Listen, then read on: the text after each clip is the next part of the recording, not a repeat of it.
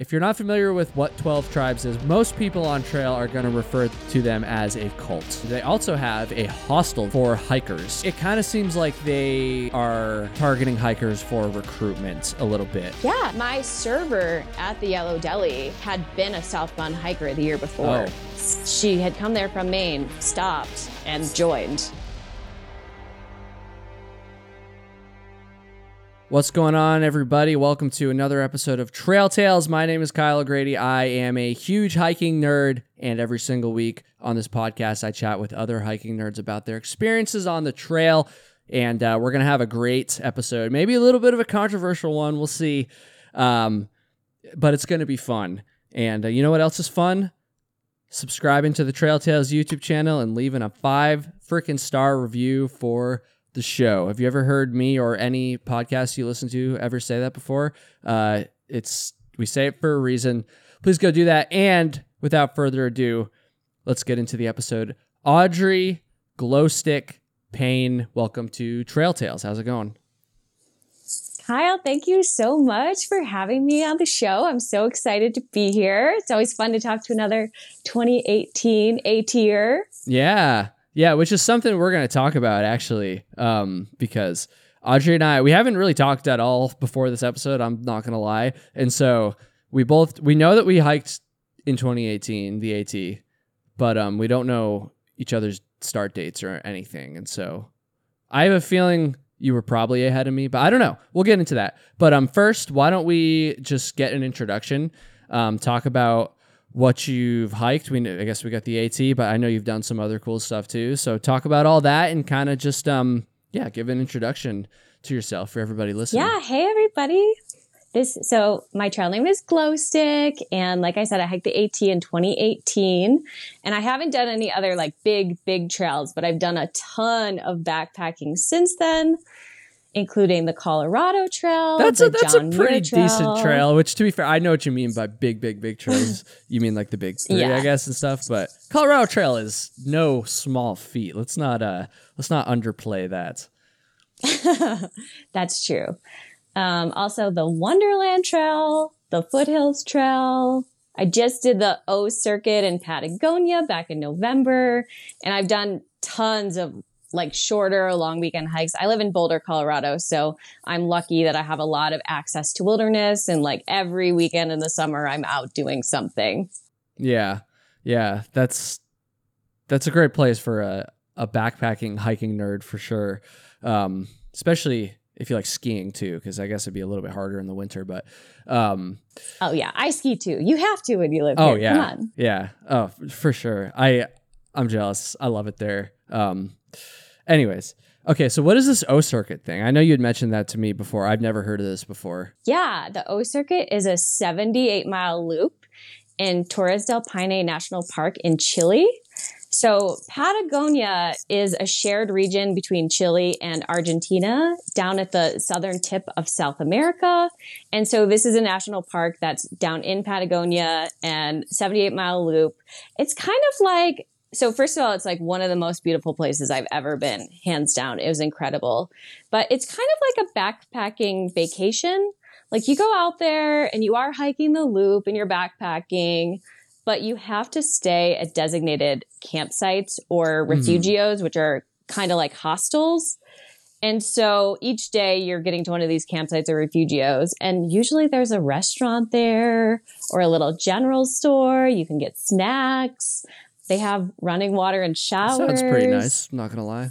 Yeah, it, it it was it was really nice. It was really nice, especially after like I'd done the John Muir Trail and the Wonderland Trail before that, like this past year, and they were both really tough. And I would have loved to, for example, in the middle of the JMT, had a hot shower or a restaurant, hmm and yeah, it was a luxury. It was really nice. Yeah, the JMT I've heard, and I guess I've I've done you know a good chunk of it on the PCT, but hmm resupply is pretty tricky on that trail. It's not like a super super long trail, so you probably don't need a ton of resupplies. But I mean, I know it's at it's over 200 miles, right? It was like 210 something like that. Yeah. So the way my friends and I did it, we started a little bit south of the JMT because that's the easiest way to get permits is coming in through the national forest. And so we ended up doing like 235 or 240 miles. But, and we did it in 16 days. And our mm-hmm. first, we had to carry food for like nine and a half Oh days. man, that's terrible. That's brutal. Yeah, and you had to have a bear was canister too through there, right? Yeah. Yeah. It was rough. So I spent my money on like the most lightweight bear can that I could find because I was, and I had to like ration my food because I was like, okay, you get to eat this much food every day and that's it because you have to make it, you know, from the start of the trail to Vermilion Valley Resort. Was that the only So, yeah. resupply on the whole JMT JMT for you then? Well, we did a second one, but the second one was kind of dumb. So it was only like, I think a day or a day and a half after we left VVR, we got to Red's Meadow. and so Oh, yeah. I'd sent myself, I'd sent myself a resupply package there and we stopped there for lunch, but it was like, I didn't really need to do that. Yeah. I, I just was like, if I'm going to have to carry nine and a half days of food, I'm going to take advantage of this other resupply point. Yeah, which I can understand the the thinking there beforehand, but when you're actually on trail, you're like, okay, I guess I didn't really. I'm sure you still would have gone to like get a meal and stuff, but maybe you didn't Oh. need the oh. box. Yeah, for sure. And I had to pay like a thirty or forty dollar fee to have it sent there too. oh, interesting. and I just ended up I just ended up dumping most of it in the resupply box anyway, especially because VVR has a little general store and they have some amazing hiker boxes. Like I don't think I would have had to send myself a resupply box to VVR either. I could have just resupplied out of their hiker boxes. Oh wow, that's uh, yeah, that's interesting. Um, okay, so can can you talk about the permit thing on the JMT a little bit? Because that when you whenever anybody tells me that they hiked the JMT, the first thing that comes to my mind is like. I want to hear about what happens with the permits because I've talked to a lot of people that have tried to get permits for the JMT. You know, I feel like other trails, like the PCT, for instance, when you talk about um, other trails that need you need permits for, that is, like you know, the PCT, it's kind of complicated to get a permit. It's you might have to be flexible, but at the end of the day, I feel like pretty much everybody gets a permit that wants a permit. And it might not be the exact dates, it might not be their perfect plans, but like they always end up getting one, right? But in the JMT, I've definitely heard of people that just straight up cannot get a permit. Um and maybe that I think they're doing it I think they're doing it wrong. Okay, okay. Well, I'm curious to hear about this. Yeah. So the JMT is definitely, it is for sure logistically complicated.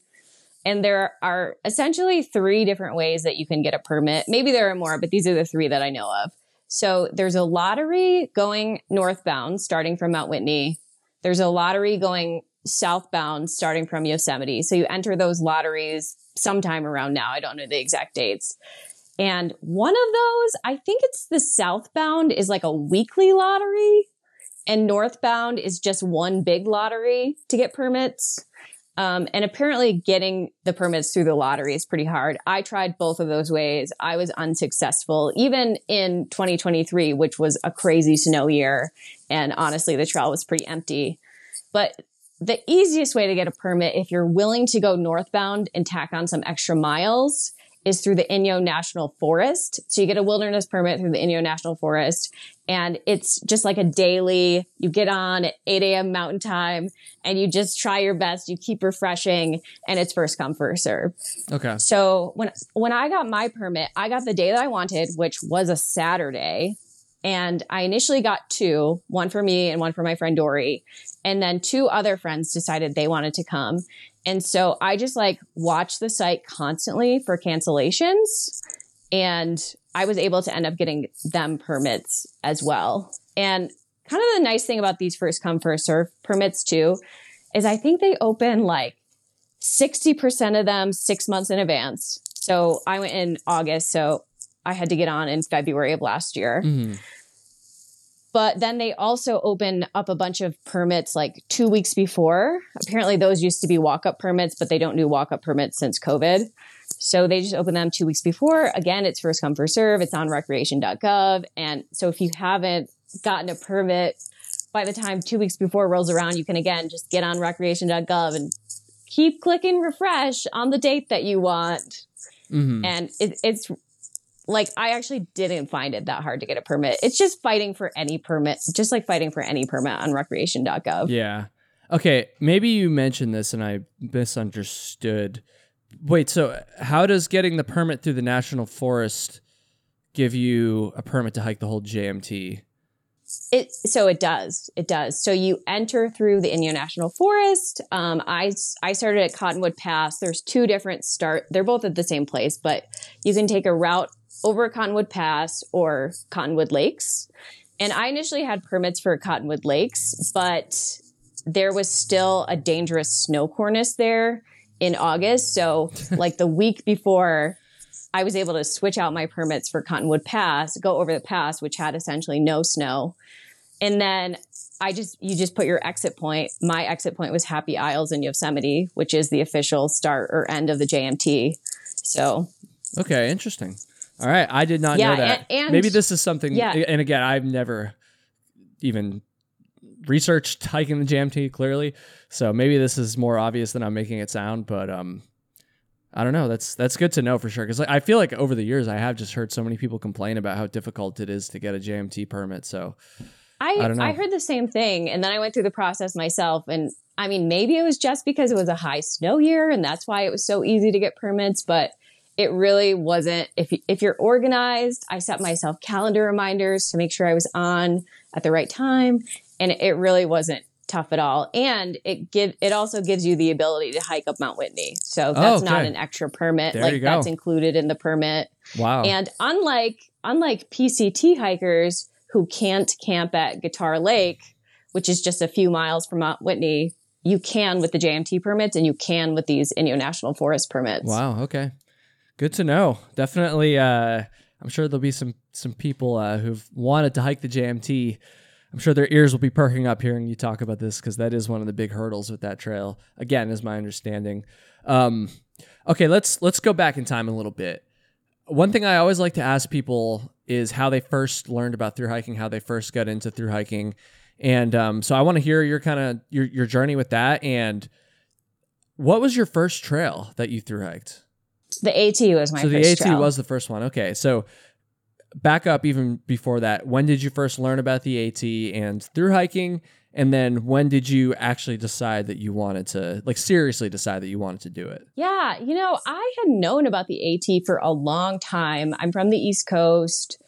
I used to work in environmental education after college, and one of my old bosses, who was also a friend of mine, Patrick, he had hiked the AT right after college, I think, and so he would talk about it. And I've always been outdoorsy, but for some reason, I just I was never interested really in the AT or hiking it. I was just like, oh, that's a crazy thing that my friend Patrick did. and then about 10 years ago, I was dealing with a really horrific back injury. I had herniated a disc in my spine Ooh. during a group exercise class at the gym. So, for people that don't know what that means, we have these discs in between our vertebrae that are basically like helping to protect our spine and helping us to be flexible and have a flexible back. They're discs and they're full of like this jelly like material. And so one of mine broke open during this group exercise class. Um, and some people that herniated disc, they have no idea it happened. It doesn't affect them at all. And for some people like me, it's incredibly painful and really debilitating because the jelly inside of the disc can ooze out and like push on your nerves and just sit there. And, you know, without having the disc in between your spine, your spine becomes less stable. So for me, it was just like horrifically painful. It ruined my life for several years. Oof. And so I had always been really active. I've always been really outdoorsy and into exercise, but I had to basically give up everything that I was into. That's awful. and Jeez. yeah, it was it was horrible. Um, but it did lead me to the AT because during that time I was reading a ton because most things hurt. Like even sitting at my desk or sitting at a restaurant was like horribly painful, and so I spent a lot of time reading. And I picked up Bill Bryson's A Walk in the Woods Wow. I love it. which I had seen I had seen on book on so many bookshelves because I had worked in environmental education and like so many people I knew like had it on their bookshelf and I just never wanted to read it. I had no desire. But uh, I think this was around the time. So I was working in movie publicity during all of this in Washington, D.C. And I think they might have come out with the movie around this time. Okay. And so, anyway, I ended up picking up the book. I absolutely loved it. And just the idea kind of stuck. And I was like, okay, if my body is ever going to allow me to do something like this again, like if I'm ever well enough again to do this, I'm going to go do it. And then, like, four or five years after reading this book, I finally, like, I had gotten a spinal fusion. So, that's a surgery where they put a piece of bone in my spine where the disc used to be and they cleaned out everything. So after a long recovery from that and being well again, I was like, okay, it's years later. I am feeling much better now and I still want to go do this thing. So I'm going to go do this thing before something else happens Yeah. to me. Yeah. That's that's such an awesome I mean, well, the circumstances aren't awesome, but you know what I mean? Like such a, like a inspiring story. And one thing I can't help but note is that and maybe you've noticed this too, Audrey, like I feel like through hikers tend to kind of shit on a walk in the woods. Like that's like the Mhm. the the you know, it's kind of a joke, you know, generalizing here, but that just seems to be the vibe that people kind of get. Like I'll, I'm not gonna lie, even myself, like before I left for the AT, I had a um, not a professor, uh, administrator at my college, kind of in my department that learned I was doing the trail, and he gave me a copy of A Walk in the Woods right before I graduated, and I was kind and, and I was I was very grateful for that, but like in my head, I was kind of like this guy, he doesn't get it. Like real real hikers don't don't don't care about a walk in the woods, and so which was you know. which that's a bad attitude but anyways um the fact that it was actually like an inspiration for you i think is cool like that's i think that's and, and certainly there's other people out there that have a similar story in relation to that book and that movie but like i don't know just from my experience it just seems like usually through hikers talk about that that book and movie negatively and so it's kind of it's and i haven't read it but um it's kind of cool to hear a different side of that so i i'm glad you uh, brought that up give some give a walk in the woods some I- some more credit that it doesn't usually get Yeah, I loved the book. And, you know, so obviously he didn't hike the whole trail, and that's everyone's problem with him. But because he didn't hike the whole trail, he filled the book up with a lot of history about the AT, a lot of natural history about the AT. And I think that's what I really latched on to. Like, I just found it fascinating. And so, like, he'd tell you in depth about these different places that you'd visit on the AT. And so I got really excited to be around those places. So, for example, something I always think about, which I find fascinating, is he talks about this town in Pennsylvania that had a that has a huge underground coal fire that they can't put out. It's still burning, and so it's a ghost town now. Everyone had to leave the town because the ground was sinking, and there's this, still this fire. And, I mean, he wrote about this in the Wh- what 90s. town I'm is it? Pretty sure it's it's like it's called like S- S- Centerville or so it's like nearby trail but it's not like a trail town per se Yeah, and he talks about trying to like go visit the town, and there was all this security around it, and i feel like i've heard about this too this town i don't know some, I don't know someone it, that's but- listening can correct me on the name of the town, but it's something like Centerville or something like that. Let's see. Centerville, PA, burning.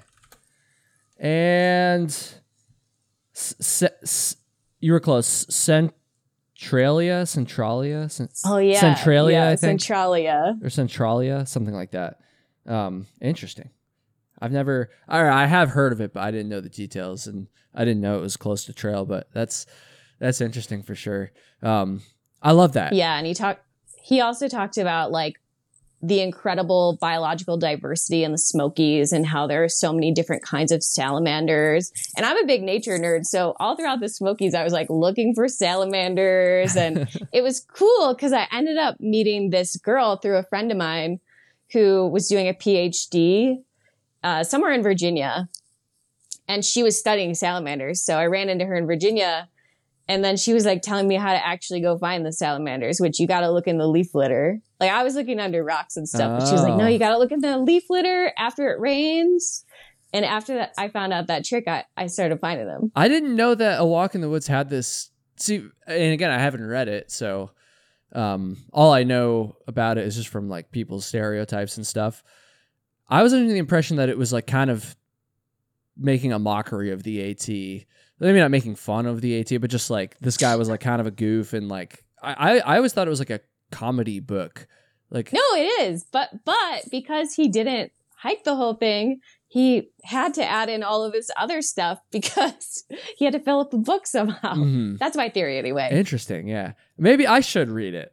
Comment below, everybody. Let me know if I should actually read it. I feel like it's going to be very mixed, but um, yeah, actually I have one more yeah, yeah. so this book this book did another positive thing for me Okay. actually so about a year before i hiked the at i posted about the book on instagram i decided to reread it it'd been a few years Mhm. i wanted to get re-inspired so i reread it and i posted about it on instagram and a friend of mine from my college study abroad program reached out and she was like hey i also want to hike that trail maybe we should hike it together Mhm.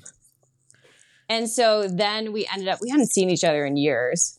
We ended up meeting up that summer for a weekend of backpacking, ended up deciding, like, okay, we're going to go do this for real.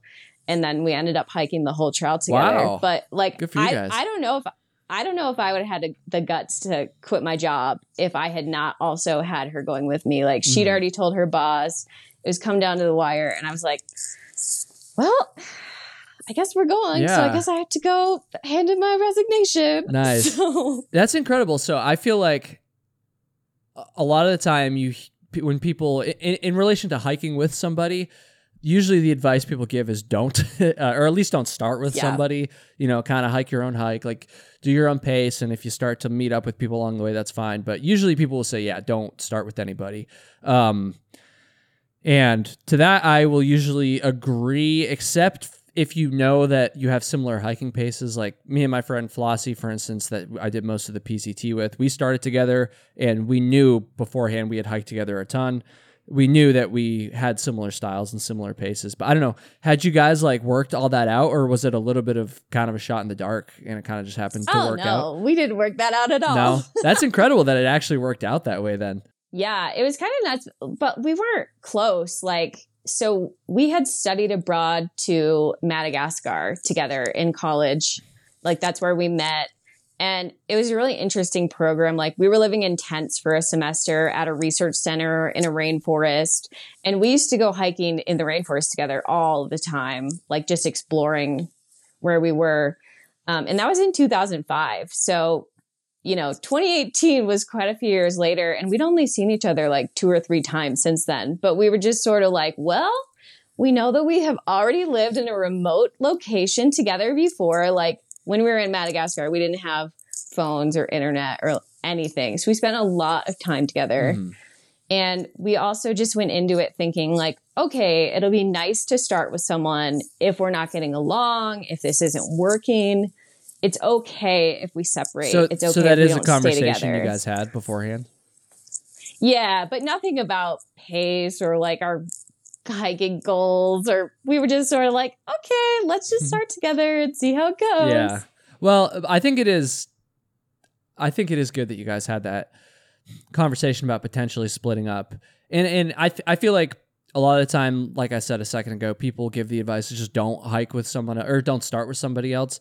But I do think that what you guys did is like totally fine. Um, clearly, uh, and, even if you didn't stick together, I think it's totally fine as long as you have that conversation about what do we do if we split up. Is that going to be like a big deal, or like, are, or at least acknowledge that that is a very real possibility? Because if you go into it with the attitude of we're never going to split up, or you just don't think about that, when it quite likely does come up, then you're kind of just going to be lost. But I think you guys, it is bold what you guys did, but I do think that having that conversation was smart, and I think you guys went about it um, in the right way. What what advice would you have for people that are going to be starting together like this? And and again, I'm talking people that you've never done a long like hike before. Maybe you've only done a little bit or no backpacking together.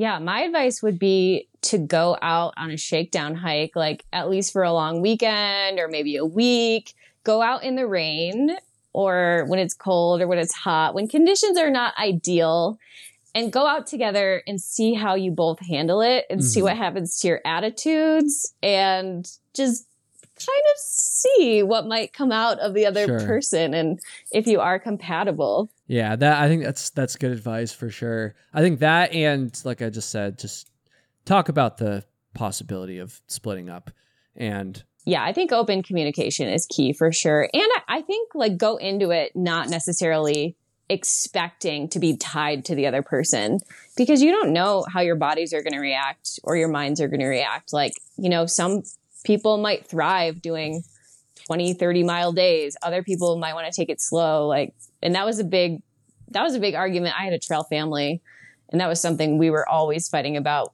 was pace. And uh, I recently I wrote a memoir about hiking the AT, which is coming out in a couple of days from when we're filming this. Oh, and wow. so I was like revi- I was revisiting everything that I was going through on the trail, and this was just a constant argument for the entire trail. And if I could go back, I'd be like, you know what?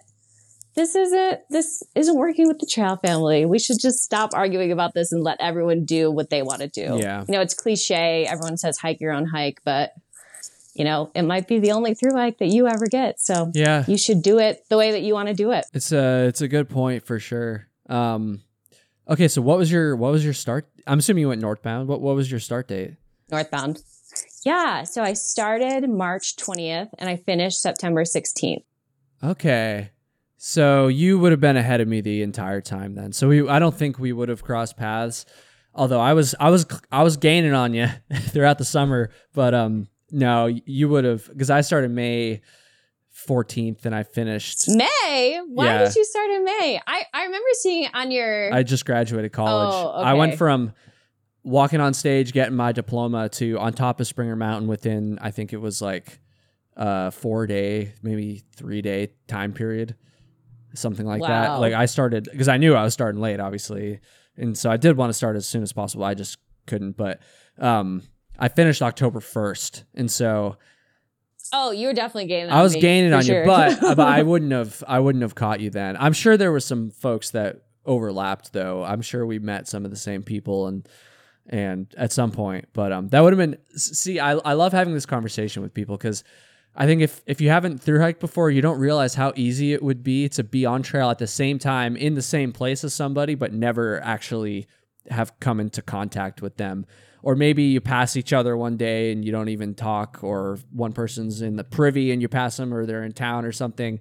It happens more often than you might think. And so that's why I was curious because we hiked the same year. I was like, shit, I wonder if we like, or even if we did interact and we just don't remember, which is also a, a very high probability because you just meet so many people. Um, that would have been funny, but I guess not. Darn. Yeah. yeah, I remember s- I remember seeing that you I remember seeing that you hiked the PCT late too. You have a May start for that too. Yeah, that was more because of permits and um, also some others like life circumstances too.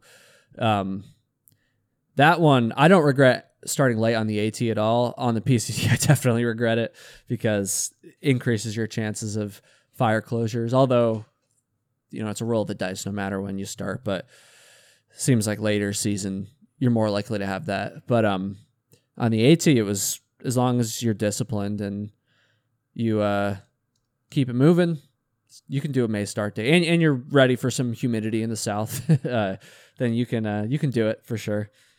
Some people would prefer that over the snow and in the cold you got at the beginning. I imagine you got at the beginning, starting in uh, March down south. Oh my gosh, it was so cold. It was so cold for like the first month on trail. Like I used to wear all my clothes all the time. Like I constantly had my rain gear on, even when it was, even when it wasn't raining. Like it was brutal. My first morning on trail, I woke up to snow covering my tent, and I just I just kept thinking, spring will be here soon. spring and my trail legs Yeah. are going to show up eventually. yeah, and it happens. What a what a totally different perspective on the AT than than folks with a later start date like me have. Like it's very interesting because right from the start, some of the most mild weather I had was actually right at the very beginning, and then it got hot pretty quickly. Um, so like it's totally different. It's to- just totally like all the leaves were already out on the trees by the time I started. Like totally different. It's very interesting. Um, Yeah. So as I was writing my book, I, I, I so I was doing it by going through my journal entries and stuff. And like in there, I talk about how as soon as we crossed the border into Virginia, that's when the leaves sprouted and it started looking like spring. wow, So I mean, that was 400 almost 500 yeah, miles. I was gonna in. say like a lot Yeah. of miles, over 400 miles. Like, yeah, totally different. Like, incredible. And then even when you, by the time you finished, you got a little bit of fall, I guess. You know, mid September is not, you know, full on foliage probably, but I'm sure it was starting to cool off up in Maine, and I'm sure you got a little bit of that. So that's you got a little taste of that too. So. What a what an interesting perspective. Yeah, so we were still swimming all throughout the hundred mile wilderness. Nice. You know, there are so many ponds and lakes and streams in there, so we still were like doing a ton of swimming. But then the nights would be pretty cold, and l- like I remember looking at the weather forecast for the week after we got off trail, and it it was the air temperature was going to drop significantly. So I was like, okay, I don't really want to be done, but my body's falling apart and it's about to get cold, so I guess it's fine. I can leave now. Yeah. But we saw for sure like the leaves were just starting to change and the plants. But I really want to go back and do the 100 mile again sometime in like peak foliage. Yeah. Yeah, that's so interesting because while you were saying that, I was thinking pretty much the exact opposite. I did it like basically in peak foliage. I don't remember exactly if it was, but it was, you know, end of very end of September. And um it was awesome. And so when I go back and do it again, I'd like to do it in the middle of the summer so I can take advantage of the swimming and stuff. Because I don't think I really swam at all in any of the lakes or rivers or anything because at that point it was starting to get chilly.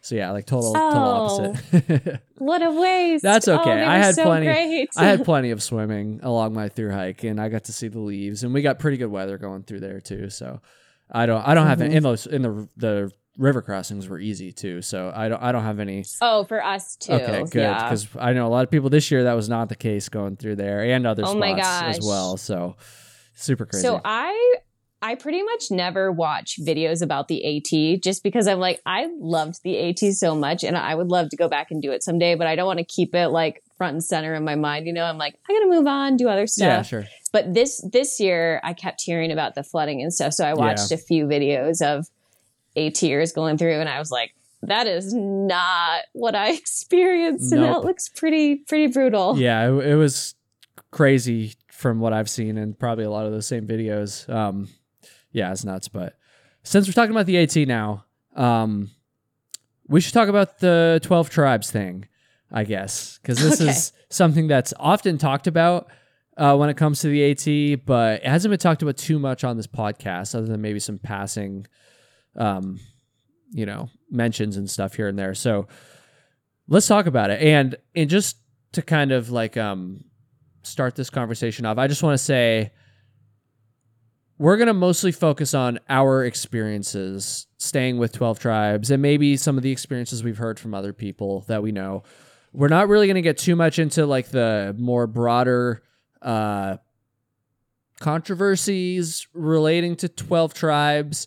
Um, reason being is we're not experts on that. Um, and so if you're not familiar with what 12 tribes is, we will kind of define that, but um, just know that they're quite controversial and uh, you can go do some Googling and you'll find some stuff about ways that various controversies related to the way that they treat their children and women and some other groups as well. And like, you know, it- it- There's a there's also an episode about them on a Hulu show called Oh, really? Cults and Extreme Belief. okay, yeah, interesting. so people can watch that too if they want to and, and I, learn a little more. Yeah, and I made a video about them on my main channel, the Kyle Hates Hiking channel. I think it was maybe last year, about this time last year or something. And um, I have a little bit more info on there. But um, since this is a hiking specific podcast, I do want to stick more to the hiking side of things and how they relate to the AT. And um, I guess to start though, I mean, we should pro- most people probably are familiar at least vaguely with who they are, but we should probably start by kind of defining who they are and, and I'll let you give your definition, Audrey. For me, my understanding, and I'm going to be a little generous to them here. My understanding is that they are 12 tribes, uh, is like a religious group, we'll say. Um, but they're, I don't really think you'd consider them like Christian. I don't really know to be honest. They would they would consider themselves just like a religious group, um, and they're very. It's very interesting because they're like very like strictly religious, obviously, but then they also like they they have this like hippie vibe to them as well. It's like a Mhm. very bizarre mix of like very you know conservative, um, religious, mixed with like hi- hippie, like kind of free spirited vibes. It's very interesting. Um, but most people on trail are going to refer to them as a cult. That's not, I'm not saying that's what they are. I'm just saying that is what most people refer to them as. And this, Allegedly, they might be a cult. yeah, yeah. And that's how you're probably going to hear them uh, mentioned on trail. Not, they, they don't, they certainly object to that. Um, Oh, actually, I saw one of their whiteboards in their like general house, Mhm. and this was in a classroom that they had upstairs, and they literally put on there like, "How do we get people over calling us a cult?" oh, really? So they they know they know that people refer to Yeah, them that way, And they, they object to it for sure. yes, Um, they object to it. But anyways, um, another very, and this is kind of getting into the more trail side of things. Another very um, interesting thing about them is the twelve tribes. That is, they have this this thing called the Yellow Deli, and they have a bunch of these locations all around the U.S. and the world, I believe, um, hmm because this is a worldwide organization. Uh, cults or religious group depending on how you International religious group. yeah, whatever you want to call it. Um, and they have these delis that are just like delis. So they're just like a regular restaurant. You walk in, and um, they happen to have one of these in Rutland, Vermont, which is a trail town on the AT. And they also have a hostel there for hikers. And I stayed there in 2018. Audrey, it sounds like you stayed there too. And so I did. I did. it's a little bit controversial because um, I'm assuming it's still the same now. I believe uh, it's free to stay there, which is different than other hostels along the AT. And, and yeah, know. donation based. or, or actually, yes, I'm glad you said that. Um, but there, it seems like their motivations are a little different than other hostels along the AT. This is my I suspect that might be the case. this is my opinion. Um, you know, everyone's entitled to their I, opinion. I have some I have some evidence supporting that actually. Okay. But we'll get to that. Sorry, I've been I've been rambling this whole time. Yeah, why don't you take over for a little bit here? Uh, your def does my definition sound fair? Like I don't know. Um, talk about your experience. Or, actually, before we do that, do you think there's anything else just about them and about the way that they relate to trail that we need to cover before we get into like our actual experiences there? Yeah, I would just say so they have multiple chapters in the United States and there are multiple chapters that are near the AT. So their hiker hostel and Yellow Deli is in Rutland, Vermont, which is definitely a trail town that most people stop at. But I know that they have chapters down south that are near the trail as well. Like I heard different stories of people staying on one of their farms in Virginia or North Carolina. Oh, okay. I've heard that too, but I, I totally then- forgot about that. Yeah, I'm glad you. Uh, I'm glad you mentioned that. Yeah. And then I first ran into them at Trail Days. I don't know if you went to Trail Days, but they were there and they had a food no, truck. I didn't. I, I I have heard about. I've never been to AT Trail Days. I will be going this year though. So everybody, comment oh, if you're going. nice. But um, I had, I I have heard that they go to Trail Days and like feed people and I don't I don't know what else they do. That's all I've heard basically. But yeah, I I am aware they go to Trail Days. yeah. So you can purchase food from their food truck at Trail Days and whatever. But I know my friends and I were really, really interested in going to stay at their hiker hostel in Rutland because they have such a big reputation on the AT. And like when you're this, it's probably the same for other long trails, but when you're on the AT, like gossip and word about everything spread so fast. And so everybody was talking about the 12 tribes in the Yellow Deli. So I know I was really excited to go have like a cultural experience and stay at their hiker hostel. And so my friends and I learned we were in Vermont and we were scheduled to get to their hostel in Yellow Deli on a Saturday.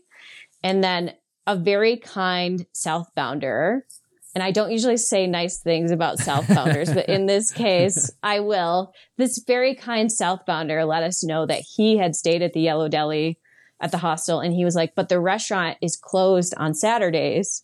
They're open for 24 hours a day, except on Friday from 3 p.m. to Sunday at noon, because that's like their Sabbath mm-hmm. and Sabbath celebration and whatnot.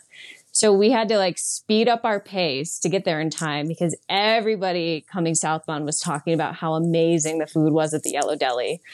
And if you're hiking northbound, by the time you get to Vermont, you're really freaking hungry. And Oh, so yeah. we were like, we don't want to miss out on this opportunity. So we end up speeding up our pace to get there before the restaurant closes for the weekend.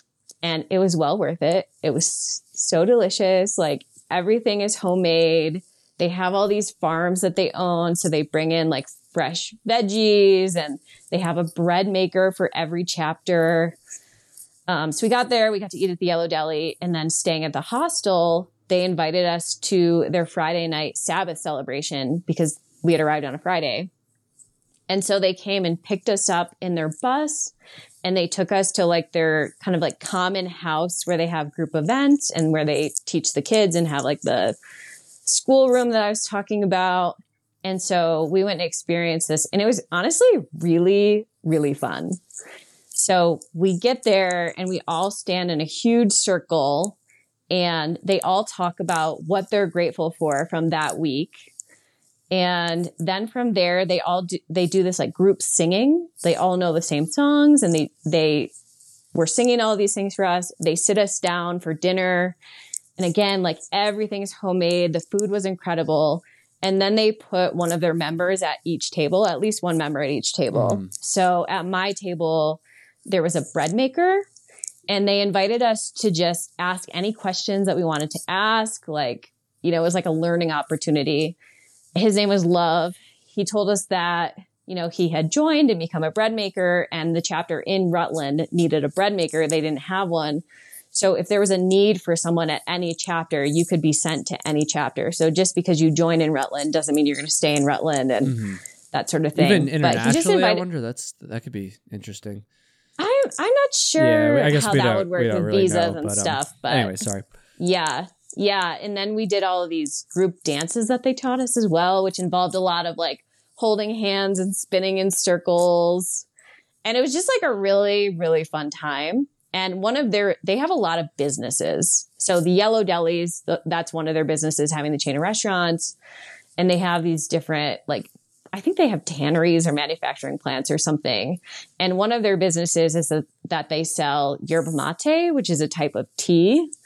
And so they kept like the whole night that we were there giving us more and more like tea blends to drink. And it's not caffeinated, but it has another stimulant similar to caffeine in it.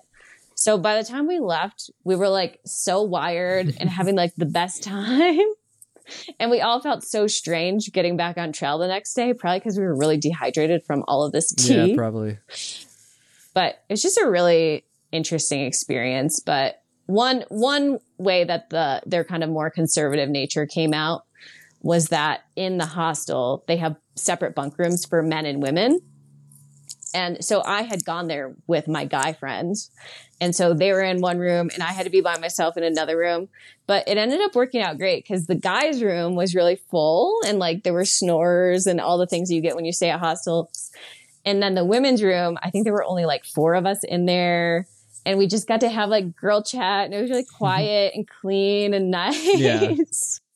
So I don't know. I I definitely think that people should do their research about the organization and know what they're going into and be cautious. But I I had a really great time there, honestly. I, I'm I'm glad that you did, and I'm glad that you are you know speaking so openly about this because they do obviously have a very mixed reputation, and I'm sure you've heard accounts of people who did not maybe have as great of a time there.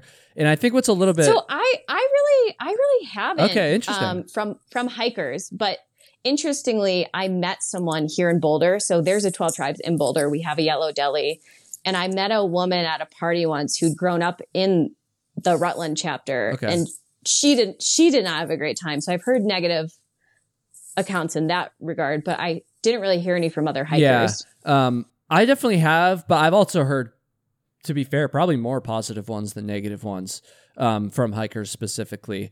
I think um, I think the reason they're kind of controversial in relation to the AT at least. And I guess maybe because I, I think they have a presence on some other trails too, although maybe not quite as strong on those trails as is as it is on the AT. But um, if, if- to me, it kind of seems like they are targeting hikers for recruitment a little bit Yeah. by by yeah. offering. So my my oh, go ahead, go ahead. my server at the Yellow Deli in Rutland had been a southbound hiker the year before. Oh, and so she she had come there from Maine, stopped and joined. Yeah. So I think it's worth noting this because um, if you think about it from their perspective, it, it's not a bad plan, to be honest. Because hikers, you know, I'm going to have to stereotype here. Of course, it's this isn't going to be true for everybody, but you know, generally speaking, hikers are maybe a little bit more open to these new experiences. You're not really on a strict schedule. You're probably not working if you're hiking, so maybe you have a greater opportunity to like kind of wing it and kind of join a organization like this. Um, And people are out there searching for something, exactly, right? exactly. And so you give them a free or donation based hostel. You give them food. You give them this unique experience. You know, it kind of it kind of makes it kind of makes sense. And, and this is definitely a little bit controversial. Um, I'll talk a little bit about my experience, which I'll be honest was not as interesting as yours. It sounds like I Can, I can I just add one yeah thing yeah first? yeah sure Um, just in terms of recruitment. So when I first came out to Boulder for my job interview after the AT, I had a little time to kill. Like I'd never been to Boulder. I was staying at my friend's house in Denver, so I came a little early. I just wanted to make sure I knew where I was going and yada yada since I'd never been here before. And so I ended up going to the Yellow Deli and grabbing lunch. And so I was talking to one of the workers and he was like, Oh, have you ever been here before? And I was like, Well, I'm new in town, but I, you know, I hiked the AT. So I stayed at the hiker hostel in Vermont. And he was like, Oh, yeah, we really want to open up more hostels like that. Like, we really want to open up a PCT hostel. hmm interesting Yeah. So I, I think they're like, Oh, this recruitment, it must work. yeah If they, you know, yeah um which you know it's not illegal certainly you know there's nothing wrong there i do think most of you watching and listening can probably understand why it's a little bit controversial because most hostels along trail they're either doing it because they're trail angels and they want to give back to the trail or they're doing it for profit um, and it's a business for them. But the yellow deli they have this and you know they'll probably never outright say this, but you know they do clearly have this other motivation in mind, and whether you think that's right or wrong is, or you know that's up to you. But I do think it's just important to make that clear. With that said, I, I another thing I think that it's important to make clear is that at least from my experience, and it sounds like from yours too, and that's all we can speak about, is, you know, they're not going to just kidnap you the second you walk in the door. They're not going to just overwhelm you with recruitment. Um, they're not going to be like wicked pushy like this. And, and, and from my experience, so the first time I ever went there was actually in 2016 when I was doing the long trail. And I went in, I, I knew about them. You know, it's everybody knows about them before they go to Rutland. People will start talking about them, you know, a couple days before you get there. And um, I went to the the deli, but I didn't stay overnight. And I was kind of like, this food's incredible. It's kind of a weird vibe, whatever. Didn't really think too much about it. Um, and then on the AT, a couple years later, obviously I I was familiar with the Yellow Deli and stuff because I had been there. And you know, when people started talking about it, I was actually quite against staying there because of the stereotypes I had heard. I had this kind of preconceived notion, and um, I didn't want to stay there. But my friends did want to stay there. I think more so because it was a quite affordable place and a convenient location in town for hikers to stay too. And so they really, really wanted to stay there. And I was like, all right, fine, dude, whatever, we'll stay there. And so we did. And because I was familiar with them and I was, you know, I went in with the idea that this is a recruitment tool for them. And so I'm not going to even give them a chance. And so I wasn't a dick or anything like that, obviously, but I was very intentional about not engaging in conversation other than simple pleasantries with any of the workers. I, I kept to myself. I, you know, I made it very, very clear that I wasn't interested in any of that. And um, nobody was pushy. I don't th- even think anybody even tried to ask to tell me more about their organization or anything like that. Um, they even gave us a private room for the four of us, which was pretty cool. We didn't have to stay in the bunkhouse. Oh, that is nice. Yeah, I don't know how my friends got that, but um, and it was fine. I never felt unsafe. I never felt pressured or, or anything like that, and that does seem to be the vast majority of people's experience. Uh, I I'll tell you right now, I would not have left town with them to go do something like like you did. Um, but it, clearly it was fine and actually sounded like a very positive experience. So I don't. Did you ever feel maybe not even pressured, but did you ever f- feel the recruitment at all or anything like that while you were off uh, out of town? No. No, no, not at all. Um, I was I was still in town though. It was still in Rutland, Okay. but just a, a bus ride away. But no, and honestly, like I went in being like, I want to have this cultural experience and see what these people are all about. Like, not that I was open to joining by any means or anything Yeah. like that, but I just really wanted to like see what these people were like and what their lives were like. And so I spent a lot of time talking to the people, but I mean, th- they really never like one on one. There definitely was no sort of recruitment or really telling me more about the organization. Nothing like that. Ju- I mean, just more basic facts like, oh, this is where our, you know, this is what we do on Friday nights and Saturday is our day of rest Yeah, yeah. and things like that. But there, I never felt like there was any recruitment. My theory was I was too old because I was in my mid 30s. Mhm. So, I mean, you know, I anticipate young people are a little more attractive for them. And like a, a lot of the yellow delis are in college towns. mhm. that makes. Um, so maybe, maybe that was part of it. But and again, we're just speculating now. Um, but yeah, this is pure speculation. Yeah, exactly, Just- exactly. I, th- I think we made that clear. Um, yeah, and I'm I'm wondering too if there is like a specific personality that they're looking for, and maybe if they kind of identify that, if they would like go in a little bit harder on trying to recruit them because they do.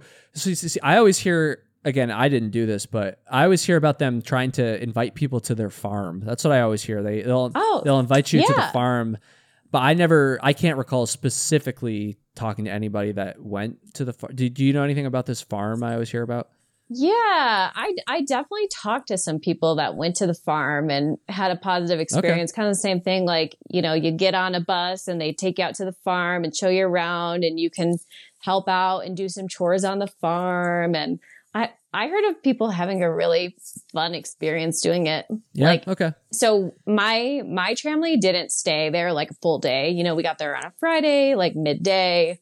We left on Saturday, but if I had been there longer, I, I would have gone to the farm.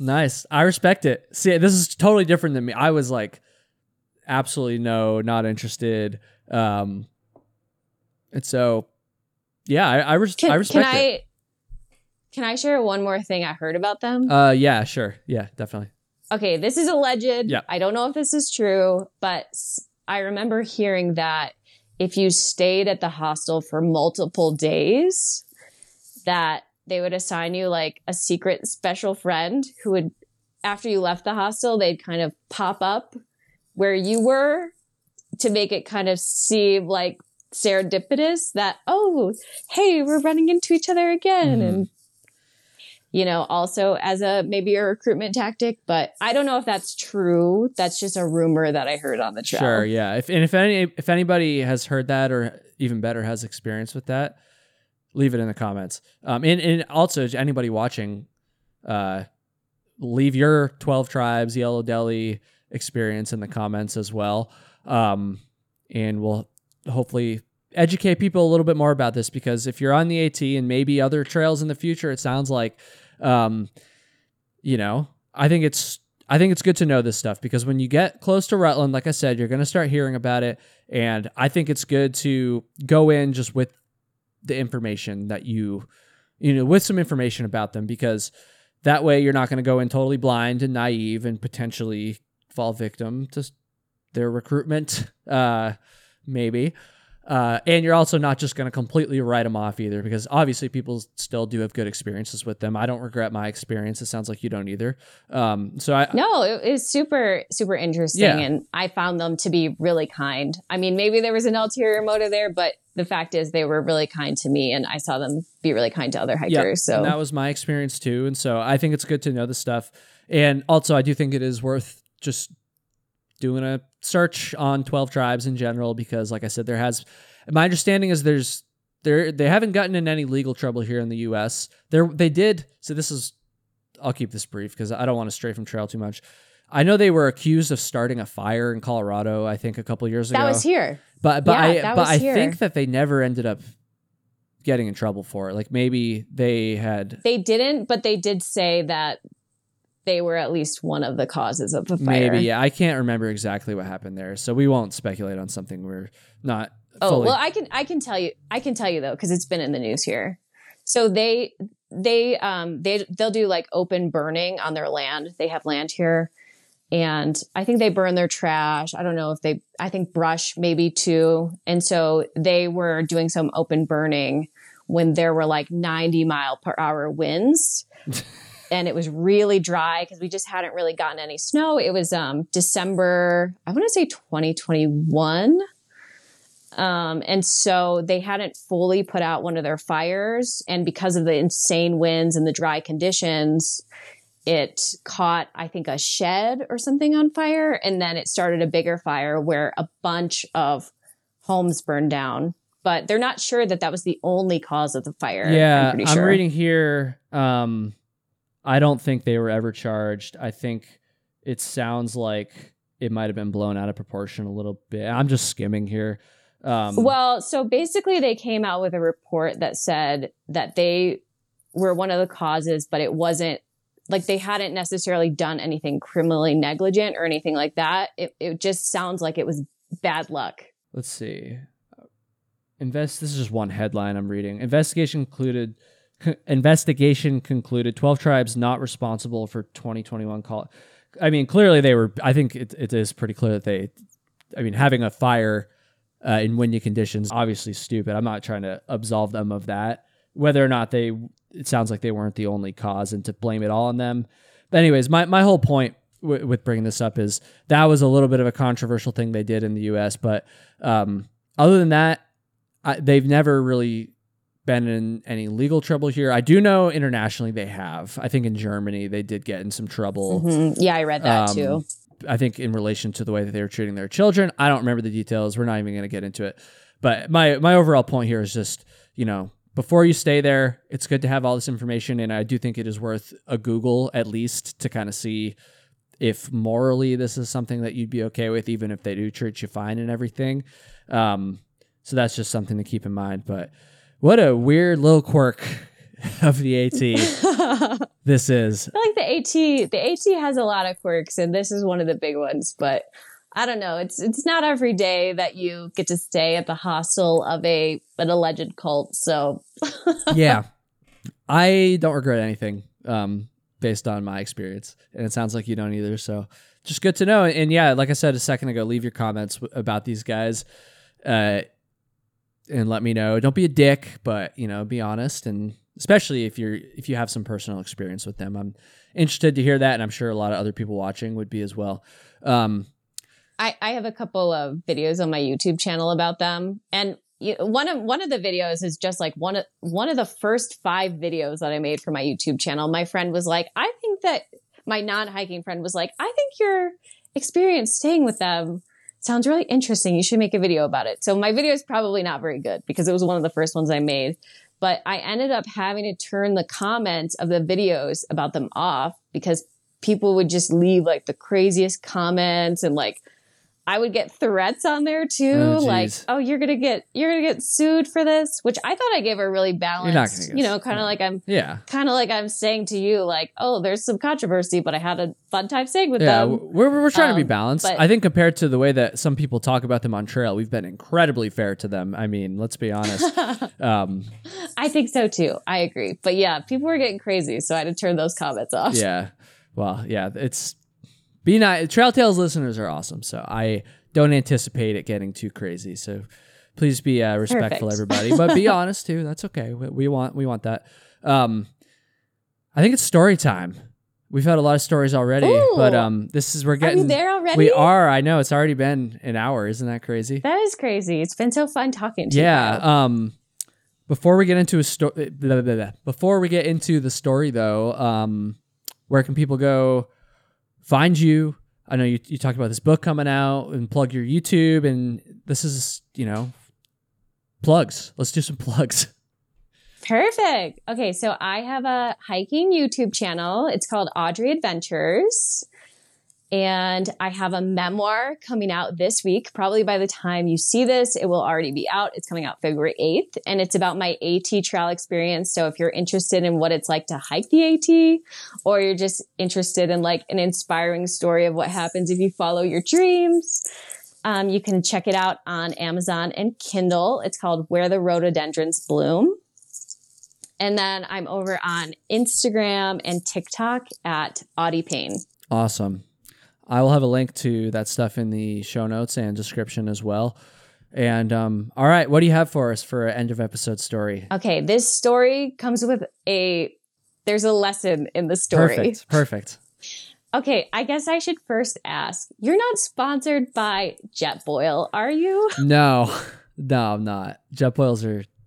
They seem like really nice car camping tools. I don't think I'd bring one backpacking personally. But anyways, yeah, no. Yeah, I personally I've never heard Even if I was, by the way, about- you're allowed to shit on people that have sponsored me. To be perfectly clear. Okay, cool. Just thought I better double check. So I went backpacking in Rocky Mountain National Park last summer with three of my friends. And backpack trip is going great, having a great time. First night at camp, we're sitting there cooking dinner, and my friend Johnny is sitting by his tent and he's about to start cooking. He's got his water in his pot, whatever. He's got a Jetboil. He lights it up and it explodes. Like explodes. Damn. And it doesn't like explode and then go away. It like there are massive flames coming out of this thing. And so we all run over with all the water that we have. We douse it. It goes out for a second. It explodes again. And we could not get this thing out. We were in a really dry pine forest being in Colorado. This was really close to his tent. Like it could have burned his tent. It could have burned the forest Yeah. down. And this air, this area of Colorado too has already suffered from a lot of wildfires. Not this particular place where we were, but very close to it. Like part of our hike was through burned forest. And luckily, we were camped right next to a big creek and it was early summer. So, Colorado early summer, lots of snow melt coming through the creeks and rivers and everything. So, we were camped by this Russian creek that was down a hill. And luckily, he was able to kick it while it was still like engulfed in flames down to the creek Oh wow. and got it into the creek and then it went out and then went down the creek but if we had not been by this creek i am 100% certain we would have burned this forest down and possibly we would all be dead Yeah. Damn. like it was it was really scary and so the, so the lesson there i think is like i know i've been guilty of this myself a lot of people get lazy cook in their vestibules especially if there's a storm or something if he'd been cooking in his vestibule he'd be dead like no question Mhm. I wonder. So, did he ever follow up with Jetboil about this to try to get to the cause of what happened? Uh, I don't know if he did or not. I know my other friend that was on the trip like left Jetboil some bad reviews. Yeah, because I wonder. I wonder if it was something wrong with the actual stove itself, or if it was something wrong with the canister, maybe, and it wasn't Jetboil's fault. I, I we probably aren't really going to be able to know. I mean, that's nuts, dude. I, th- I think it was a I think it was a Jetboil canister as oh, well. okay, okay, all right. Well, I guess that answers that then.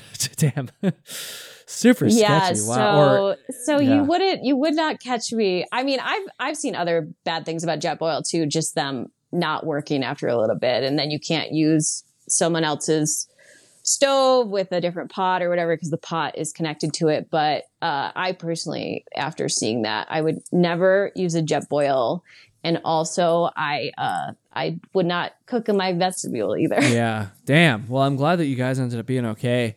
Um, That's nuts. Jetboil. It was really, it was really scary. Yeah. And we tried to like, we tried to follow the creek and like look for the stove too. Like, cause you know, there'd be kind of barriers where trees had fallen yeah. and stuff. And we were like, we should try to probably get this out of this creek, but we couldn't find it. Well, damn. I, I'm I'm glad you guys are okay. That's super sketchy. And um, this episode, by the way, guys, has been brought to you by Jetboil. No, just kidding. Um, uh, okay, that's gonna do it. Thank you so much for uh, for coming on here. Hopefully, we covered the twelve tribes thing fairly. And um, yeah, thank you. We'll have to do another one. Yeah. Thank you so much for having me on, Kyle. course. I really appreciate Yeah, it. and and and thank you so much to everybody for watching and listening. If you're listening, dude, five star reviews. I'm really harping on these lately. I want to get to a thousand five star reviews on iTunes and a thousand on Spotify. I know a bunch of you have already left them, and I really appreciate that. Thank you so much. I've been reading them, and they're awesome. I'm going to go leave you a review. Oh, there we go. I would appreciate that. Yeah, definitely. Um, and if you're watching on YouTube and you haven't subscribed yet, dude, what are you doing? We're trying to get to 10K. Um, we're getting pretty good views on these uh, episodes lately, but I know the vast majority of you are watching, but you're not subscribed. So please subscribe. And if you already have, then I really appreciate that. Thank you. And um, I will see and talk to everybody next week.